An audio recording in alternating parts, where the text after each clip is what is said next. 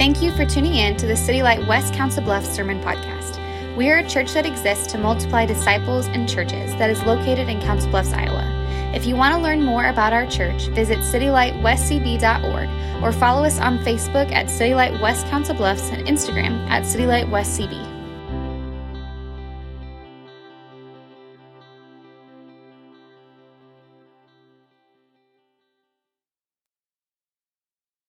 What's up, guys?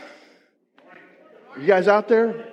My name's Chuck, and I get to be one of the pastors here, along with Kenan here at City Light, and uh, we're excited um, for you being here. We really do uh, say I don't want it to become something we just say just because we say, but we really consider it a privilege to be a pa- to be one of your pastors.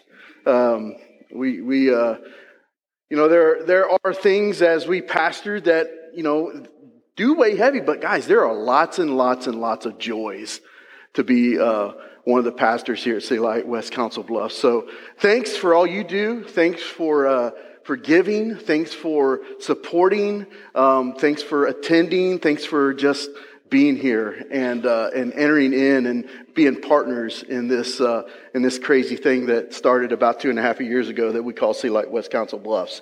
Um, hey, uh, we are in, currently in a sermon series that is taking us through the book of Acts. Now, the Bible is made up of 66 books, and it's divided into two different sections. You have the Old Testament and the New Testament. And if you're trying to find the book of Acts in a paper Bible, it's the fifth book in the New Testament. If you're trying to find it on your app, you just find the book that says ACTS in the New Testament.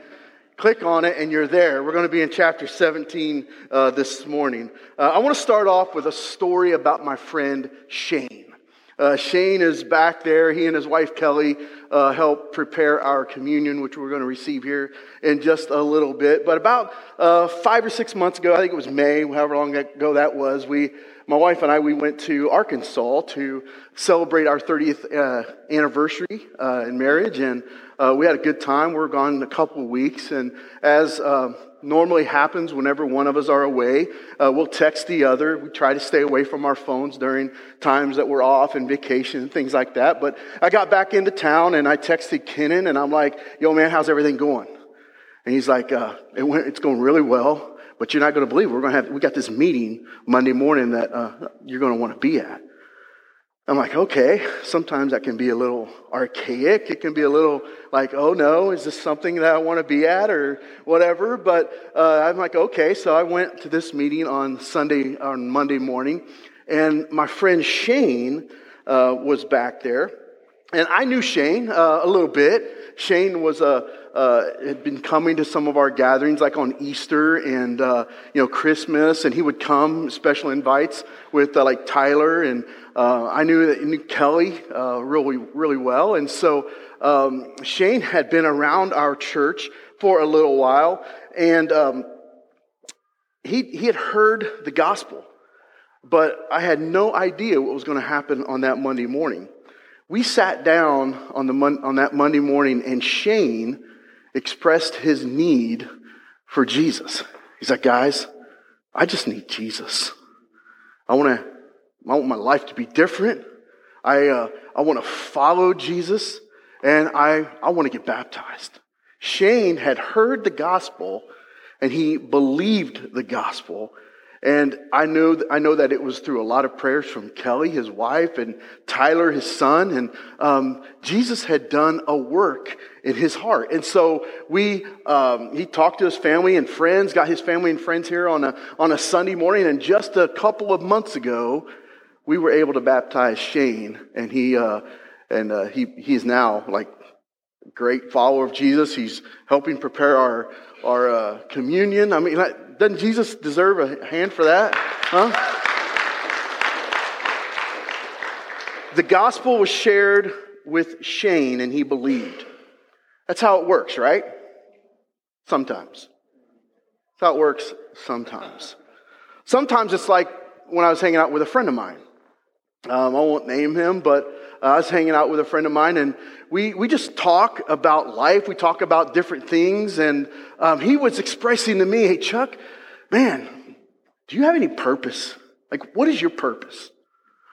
Where do you find meaning in your life? What, what is it that you find joy in? Because I'm struggling. I'm struggling. He doesn't follow Jesus, uh, very successful in what he does, um, been married a long time, has a great family, but he's asking me, Chuck, how do you find joy? How do you find purpose? How do you find meaning? And so uh, I talked about the Ohio State Buckeyes. I didn't. I'm just kidding, guys. We, we talked about Jesus. We talked about Jesus. I told him how uh, Jesus changed my life and the, you know, uh, how I find my meaning and purpose in what he's called me to do. And I shared with him the fact that it, he can have that same meaning and purpose through Jesus if he just trusts that, you know, Jesus Christ came to save him from his sin and to uh, if he believed that what jesus christ did on the cross he did for him that he could have that same meaning and purpose. He could have peace with god. He could follow jesus and find true joy true happiness true satisfaction. What do you think happened? Now he said chuck i'm going to take a hard pass on that. Sometimes that's how it's worked. He responded with i don't think that's for me chuck but thanks the gospel was shared, but my friend didn't believe. Now, the reality is, is that the gospel was good news for Shane and for my friend, but only Shane believed that it was good news. My friend didn't. And here's the big idea that we're going to be talking about today. You're going to hear me say it more and more. The gospel is the good news that some believe, but that others reject. The gospel is the good news that some believe, but that others reject. I love the simplicity of how Jesus works. Earlier in the book of Acts, he told uh, the, his disciples that you are going to be my witnesses. And so people began to do what witnesses do, and they told the story of Jesus. They shared the gospel. They, and whenever we talk about the gospel around here, we talk about it being the good news that God saves sinners through the life, death, and resurrection of Jesus. You see how that works? There's, it's broken up. God saves sinners. That's you and I. We've screwed up. We've messed up. We've broken His eternal law that uh, He's required of us. God saves sinners. That makes us uh, sinners. If we tell one lie, we're a sinner. If we uh, lust one time, we're a sinner. We can do nothing to overcome uh, sin on our own. But God saves sinners through the life, death, and resurrection of Jesus. Jesus came, lived a perfect life, lived the life that we were supposed to live, lived the life that we were we required to live, but yet he took our place on the cross. He took our guilt upon himself. He took our punishment upon himself. God saves sinners through the life, death, and resurrection. So on the third day, Jesus didn't just die on the cross. On the third day, he arose from the dead. And he proved that he was different than any other human being that walked this planet. He fulfilled the law of God and he rose again, proving that he was indeed God. And so God saved sinners through the life, death, and resurrection of Jesus. That's what these witnesses were doing. They shared the gospel, the good news that God saved sinners through the life, death, and resurrection of Jesus. And people believed and were baptized. Thousands and thousands of people believed and were baptized. Some people believed, just like my friend Shane, when you share the gospel. That's how it started here at City Light. We simply started to share the gospel, and people believed and were baptized. A little uh, over two years ago, about 40 of us were sent out by a very good church on the other side of town, City Light Council Bluffs, um, to be a gospel witness on the west end of Council Bluffs. To be a gospel witness in a part of our city where there was no gospel witness. And by God's grace, we saw some amazing things happen. Lives are being changed. People are, um, are, are growing closer to Jesus, and we get a front row seat. We get a front row seat at watching that happen. Almost two dozen people over the last couple years have trusted Jesus. Lots of others who have had maybe some church hurt in the past have come here and found some healing. And still others are like, hey, I love the mission that you guys are on. I want to join up in that. And the way we kind of phrase that, some of the ways we uh, talk about that is we people found a Savior to believe in, they found a family to belong to, and they found a, uh, a mission to be on.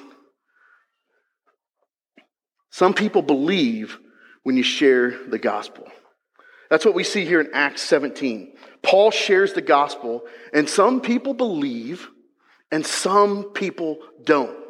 Paul and his team, they're in this, um, they're in this city called Thessalonica, and they do what they've always done. They go directly to the synagogue uh, to talk about who Jesus is. Now, you guys may ask, what's a synagogue? A synagogue is a place where uh, Jewish people go. Um, they were followers of Judaism. That's where they go to worship. And they were mostly ethnic Jews, and, but there maybe were some non Jews in the mix because there were some non Jews who also followed Judaism.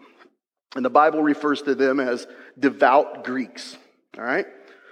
So, Paul, being an ethnic Jew, is in a familiar place where uh, there are people that he can totally relate to uh, because it hasn't been too long since he's been in their shoes. People who practice Judaism have hoped for, have hoped for thousands, thousands of years that their, their Messiah would come. So, for thousands of years, these people who practiced Judaism hoped and wanted and were looking for because they'd heard the prophets. They knew Isaiah, they knew Jeremiah, they knew all the prophecies in the Old Testament that there one day there was going to be this Messiah that was going to come, and they uh, they also referred to this Messiah as the Christ. This was the chosen one.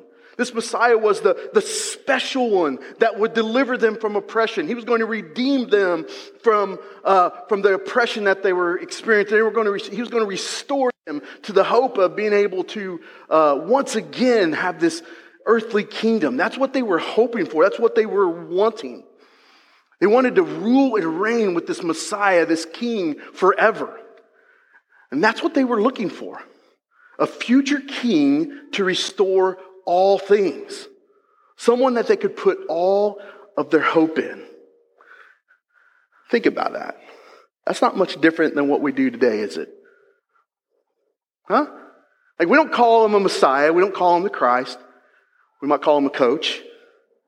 Huh? We might call him a senator. Maybe he's that president that we want to be in charge. We hope for the same things. We don't call it a Messiah, but it might be a particular party that we want to be in charge. We may not be waiting for deliverance from oppression or a king that we can reign with, but we're looking for hope. All right? We're looking for significance. We're looking for meaning. And so, Paul, he would go into these synagogues, he would show them that what they were actually looking for this Christ, this Messiah, this King that they were hoping for, that they were waiting on, was actually who Jesus is. And he would break down the scriptures and tell them exactly everything that Jesus had done to fulfill all the prophecies. The good news for those people in the synagogue is that Jesus is who you've been waiting for.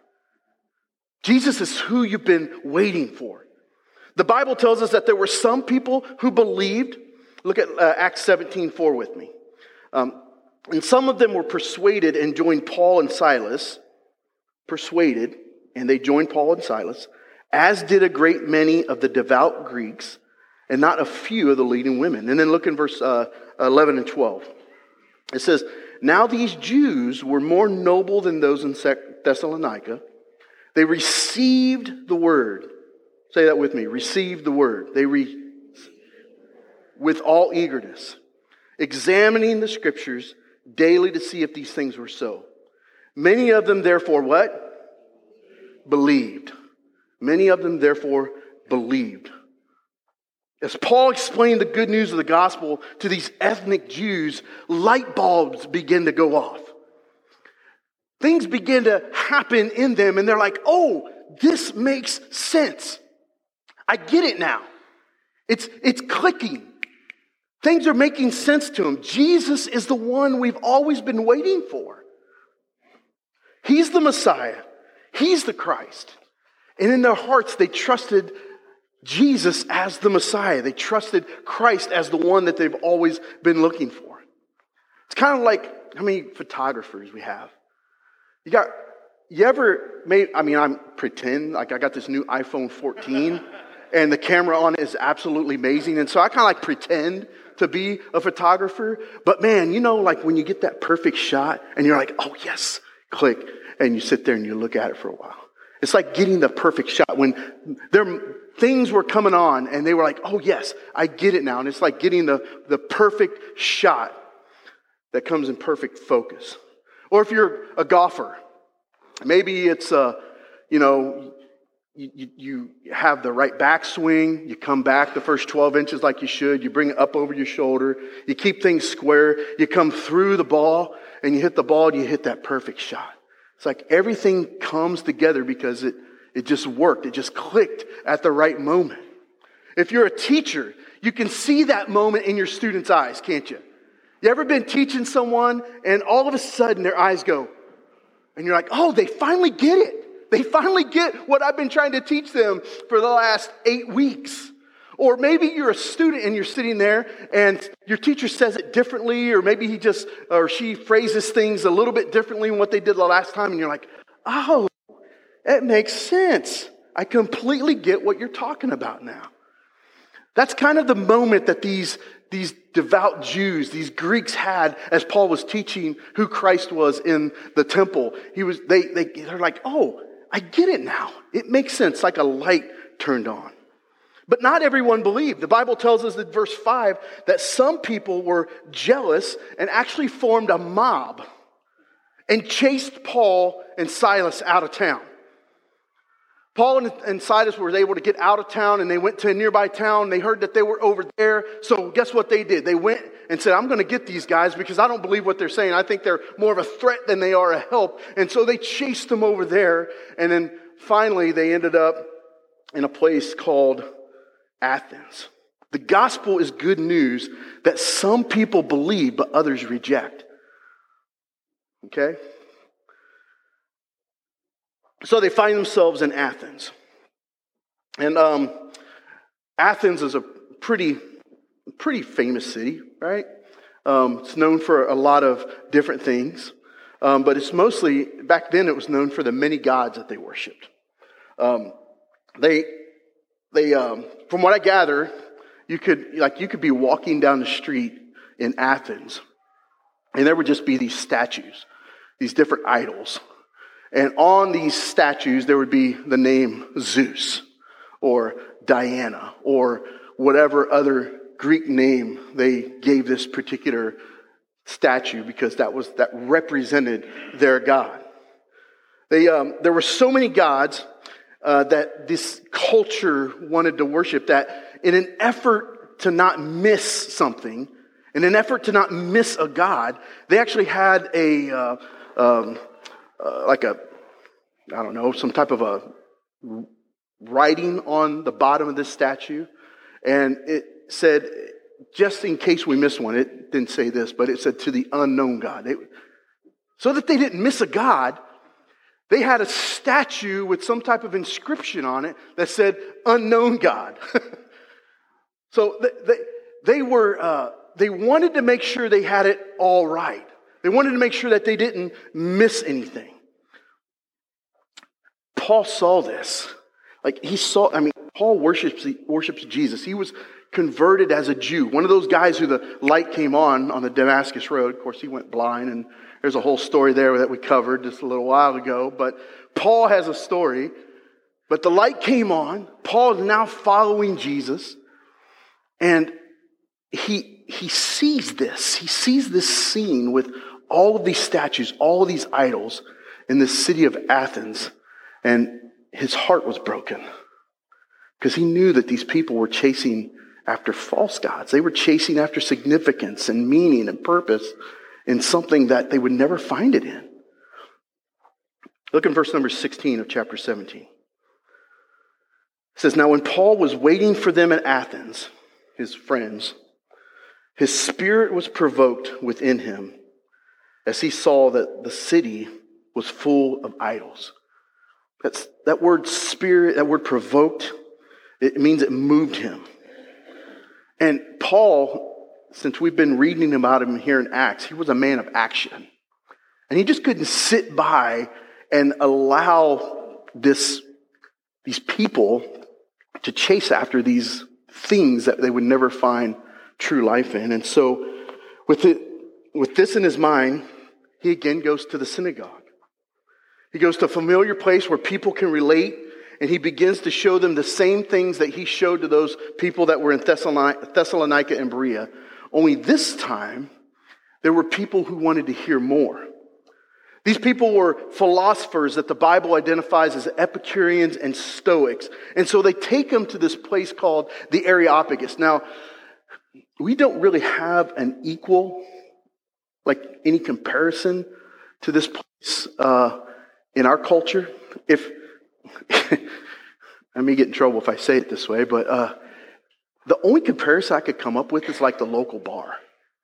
You know what I mean? Like, you, uh, it's a place where where people go and they talk about different philosophy. They talk about you know different things that they believe, and um, maybe there's other places out there, and you guys, you know, can help me out with that a little bit later on. I'll repent or whatever. But, but that's what I've noticed. Every bar I've been in, you go into, or if you go to a brewery or something, people just like to talk about different things in life. And this is kind of like the atmosphere that you would think these Areopag- these people at these Areopagus is, is going on. It's a place where a lot of debate and discussion would happen. Paul wasn't un, was unfamiliar with the Areopagus. It wasn't a place that he hung out normally, but he was invited to go in and could have been a place where he was not necessarily able to relate. But what does he do? He talks about Jesus. Paul talks about Jesus in this place that he's been invited to go to because he preached the gospel in the synagogue. The philosopher said, I want to know more about that. And so they invited him into this place and he talks about Jesus. The good news for those in the Areopagus is that Jesus is who you've been searching for. Jesus is who you've been searching for. It's not found in Zeus. It's not found in uh, Diana. What you've been searching for is actually found in Jesus. And look how Paul does it. Look how Paul says it. We'll pick it up in verse number 22 of Acts chapter 17. It says, So Paul, standing in the midst of the Areopagus, said, Men of Athens, I perceive that in every way you are very religious. For as I passed along and observed the objects of your worship, I found also an altar with this inscription to the unknown God. What therefore you worship as unknown, this is what I proclaim to you. The God who made the world and everything in it, being Lord of heaven and earth, does not live in temples made by man, nor is he served by human hands as though he needed anything, since he himself gives to all mankind life and breath and everything. And he made from one man every nation of mankind to live on all the face of the earth, having determined allotted periods and the boundaries of their dwelling place, that they should seek God and perhaps feel their way toward him and find him. Skip down to verse 30. The times of ignorance God overlooked, but now he commands all people everywhere to repent. Because he has fixed a day on which he will judge the world in righteousness by a man whom he has appointed, and of this he has given assurance to all by raising him from the dead. That's a sermon, isn't it? Paul says, Hey, I see you want to know God. That's made obvious by all these different idols that you have built, all these different um, uh, gods that you have represented here. That's made obvious. I see that you want to know God. And rather than believing that nothing exists, you at least believe that something is out there. So you're searching for a God to please you that won't hurt you. That's why they had so many. This God will help me here. This God will help me here. If this God hurts me, then maybe this God will help me. If this God takes his anger out on me, then maybe this God will give me a little something, something. They, are trying to find a God. They're trying to find a way to, uh, uh, to live in peace. They're trying, to, they're trying to search for something so that if they did something bad last night or last week or last year, that this God won't repay them badly for it. Paul tells them that the good news is that Jesus is who you've been searching for. Jesus is everything you've been searching for. And so look at how these philosophers respond. Look in verse 32. He says, Now when they heard of the resurrection of the dead, some mocked, but others said, We will hear you again about this. So Paul went out from their midst, but some men joined him and what? Some men joined him and believed, and they're named. Among them were Dionysius, the Areopagite, and a woman named Damaris, and others with them. Some mocked, some wanted to hear more, but some believed. Some people believed. The gospel is good news that some believe, but that others reject. What happened in Thessalonica and Berea and Athens is the same thing that happened in Jerusalem, Samaria, Damascus, Caesarea, Antioch, Lystra, all these cities that we've read about in the book of Acts up till now. All these other places. The good news of the gospel was being shared. Some people were believing, but others were rejecting. The gospel was being shared with religious people. It was being shared with murderers. It was being shared with insiders and outsiders. It was being shared with men and women. It was being shared with young and old. It's being shared with the rich and the poor. It's being shared with people of influence and people who had no clue what society was all about. The gospel was being shared. Some were rejecting this good news, but some were believing and some wanted to hear more. City Light, the gospel is the good news that some will believe, but that others will reject. Let me ask you, how do you respond to the gospel? How have you responded to the gospel? The truth is that even though we're century, centuries removed from the time that Paul went into, the, went into these synagogues and hung out with these philosophers in the Areopagus, the truth is not much has changed, has it? Not much has changed. Most, most of us are still waiting, and most of us are searching. Maybe you've waited on that dream job to come through, right? That job that you said you've always wanted and you find out that, you know what? It doesn't really give me what I thought it would give me. It doesn't really do for me what I thought it would do for me. Maybe you've waited for years for the right guy or girl to come along. And you found out that they have bad breath in the morning and they leave their dirty laundry everywhere. Not exactly what you were banking on, was it? Or maybe you're like me, where you search for comfort and rest in things like food or Netflix or just laying around, and you find yourself fatter, lazier, and with a little less money in the bank. Right? Maybe, maybe you're like me. And we probably don't call what we're searching for the Messiah. Um, maybe we call it security oh man, I just got to work those 80 hours so I can have a little security for my family. Maybe you call it comfort. We don't call what we're searching for Zeus or Venus. Maybe we call it meaning and significance and purpose. City Light, I got to remind you the good news is that Jesus is what you've been waiting for. Jesus is who you've been searching for. And I want to invite you this morning to trust Him.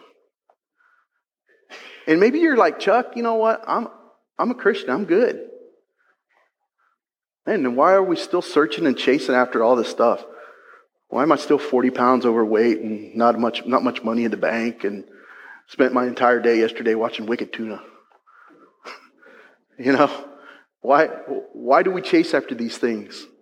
Why do we seek security and comfort after things that never give us the security and comfort that we're looking for? It's because we really don't trust that Jesus is everything that we need.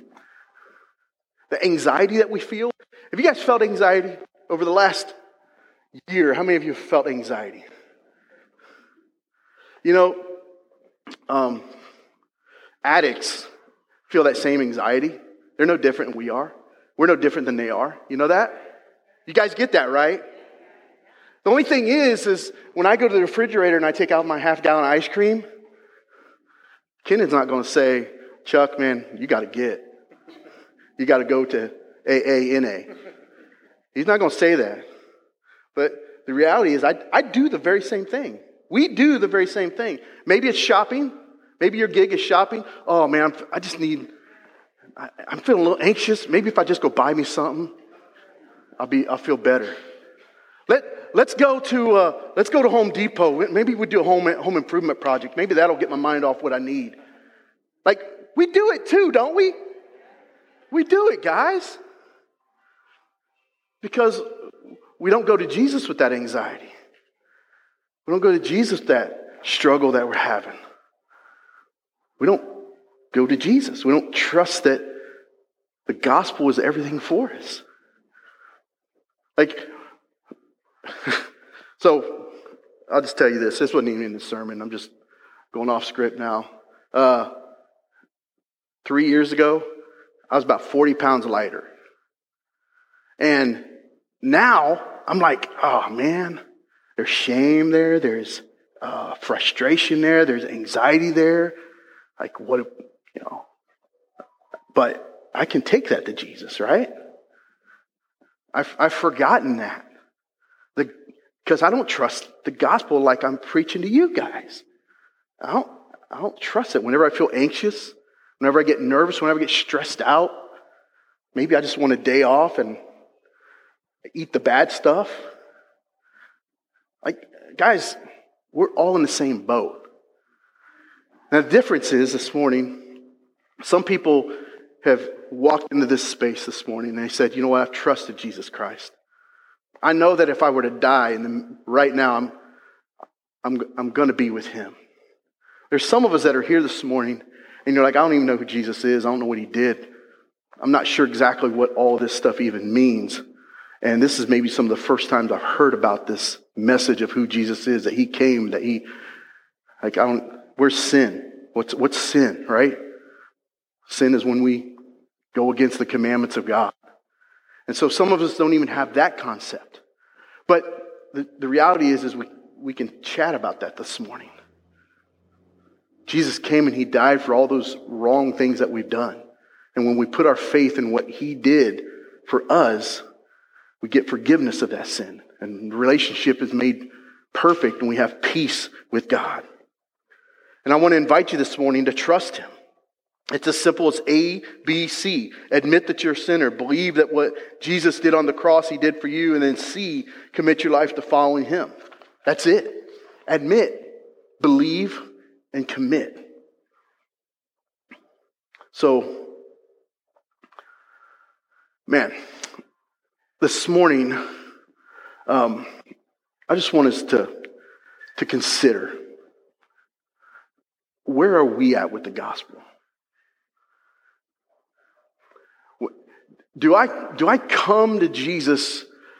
Um, maybe, maybe say it this way. Do I not come to Jesus because I think I have to come all buttoned up with my game together, with my act together, looking the part that I looked two years ago or three years ago or eight years ago or 15 years ago. And you're like, I can't go to Jesus because I'm, I'm messed up. I got to get myself all cleaned up. I got to get things working better. You know, I got to lose 15 pounds. I got to get in better shape. I got to have maybe been at the gym for the last two weeks or whatever your thing is. Maybe I need a little bit of money in the bank to show Jesus I'm actually a good steward of my money. Maybe I need to do this or that. Whatever you think you need to do, you don't. Whatever you think you need to do, you don't. Just come to Him. The shame, the anger. Maybe there's something that's gone on in your life and you're like, nope. Come to Jesus with your anger. Maybe you've got some guilt. Come to Jesus with your guilt. This morning, we're going to step into a time of communion.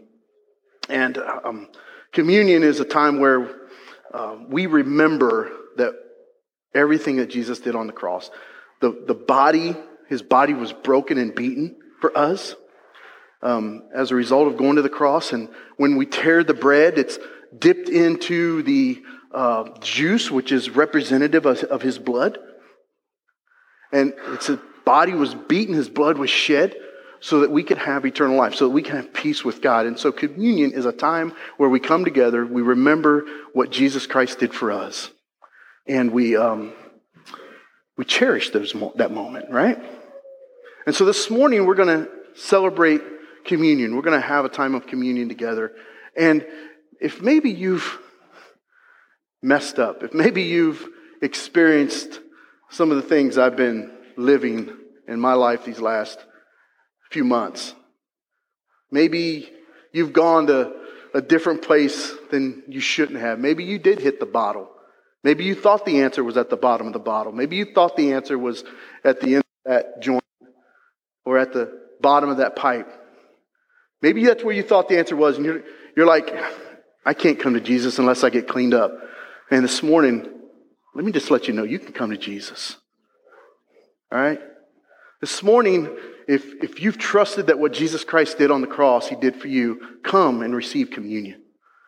Come and celebrate this wonderful gift that we've been given to remember all that Jesus has done for us. But if you're sitting here this morning, and you're like, I don't know about all this. Just hang out. You're in a good spot. You're in a good spot. Just hang out, and if you have questions, we'd love to talk with you afterwards. But let's uh, let's enter into communion this morning. Let's pray, and if our servers would get in the right spots, there's one in the back where uh, there's it's gluten free, so we have that option. Um, and then up front, we'll uh, we'll have the bread and the juice. So let's pray, and then uh, let's receive communion together. Father, um, you're good. Uh, we're so grateful and thankful for all that you've done. We're thankful, Lord, that uh, this story that um, is told, this, this account of how the church grew in the book of Acts, um, we're thankful that it's there. How that um, Paul uh, was provoked. He cared enough to say something when he went into the city of Athens. God, I pray that this morning as we have uh, we've just been uh, affected by your word. Uh, God, I pray, Lord, that you would uh, just do a work that only you can do. God, I pray that you would uh, remind us that we don't have to have it all together. We don't have to have our ducks in a row. We don't have anything to prove. We can come to you just as we are, and uh, and it's okay. So, Father, I pray, Lord, that you, uh, you would remind us of that this morning. May we be, be reminded of your goodness as we receive the bread and the wine and the, and the juice. May we, be, may we be reminded of that as we receive the bread and the juice.